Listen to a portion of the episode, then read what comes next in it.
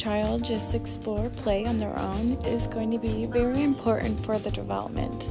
It really engages them to really work through their challenges and explore their creativity on what to do and how to do it. You can see here Brayden is exploring magnetiles. Instead of stepping in and telling him what to build, he explored on his own and found different ways to build. You can see he even explored a new way of how to test the blocks um, with no support from dangling from the table.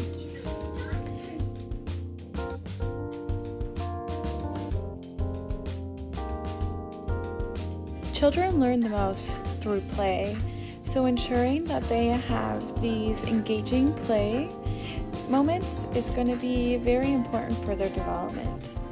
We hope that you can take some time to really engage your child in play.